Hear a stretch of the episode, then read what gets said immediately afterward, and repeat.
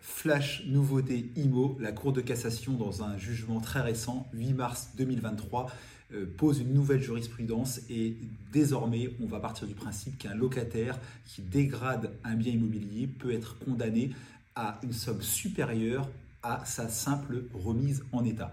En effet, euh, sous réserve que le bailleur ait un état des lieux parfaitement euh, conforme, cohérent et bien rempli à l'entrée et la même chose à la sortie, il peut poursuivre son locataire pour des dégradations réalisées dans le logement. Jusqu'au montant bien évidemment euh, de la caution qu'il a pris à la signature du bail. Donc pour rappel, un mois maximum en location nue, deux mois maximum en location meublée. Et il peut bien évidemment, si cette somme, si cette caution ne suffit pas, il peut poursuivre le locataire pour obtenir la différence, même si c'est toujours Mais jusqu'à maintenant, on partait du principe que le locataire ne pouvait être redevable que bah, de la somme de ces dégradations. Et dans cet arrêt récent de la Cour de cassation, euh, on voit que euh, le rapport bailleur-locataire est train légèrement de se rééquilibrer ces derniers mois. On a eu d'autres euh, jugements et positionnements des juges, euh, notamment sur les délais d'expulsion, etc., qui montrent que, la vapeur est en train légèrement de se rééquilibrer entre le bailleur et le locataire. Et désormais, un locataire peut être condamné pour la remise en état totale, mais en plus pour un préjudice subi par le bailleur, notamment parce que les dégradations réalisées dans le logement peuvent lui imposer de relouer plus vite et moins cher un futur locataire, notamment le temps de faire des travaux.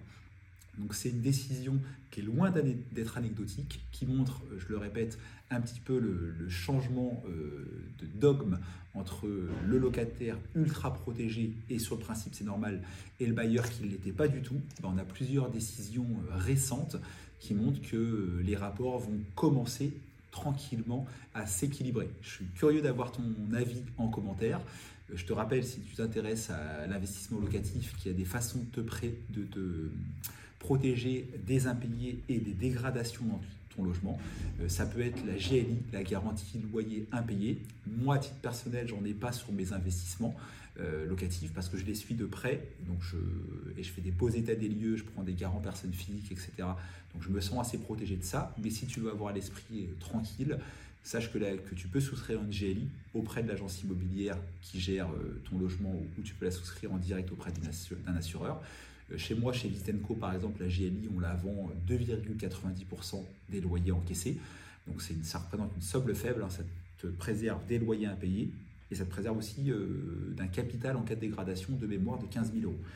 Pour donner un exemple, sur un loyer à 600 euros, par 12, 7200 euros par an, 2,90% de GLI, ça représente 208 euros par an, soit 17 euros par mois. Donc la tranquillité d'esprit euh, pour un bailleur un peu inquiet sur un loyer à 600 euros par mois, ça représente 17,40 euros par mois. Et ça, c'est brut, parce que n'oubliez pas que c'est des sommes qui sont déductibles de vos revenus fonciers, notamment si vous faites de la location nue.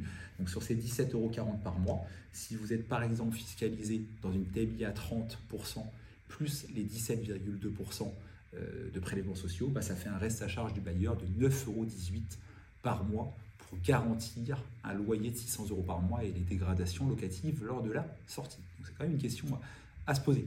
J'espère que cette petite réaction à chaud à une actualité, je me répète, du 8 mars 2023, c'est tout frais, te plaît. N'hésite pas à poser tes questions sur TikTok, à t'abonner à mon compte et à aller faire un tour sur ma chaîne YouTube qui s'appelle La Minute du Propriétaire. Ciao, bye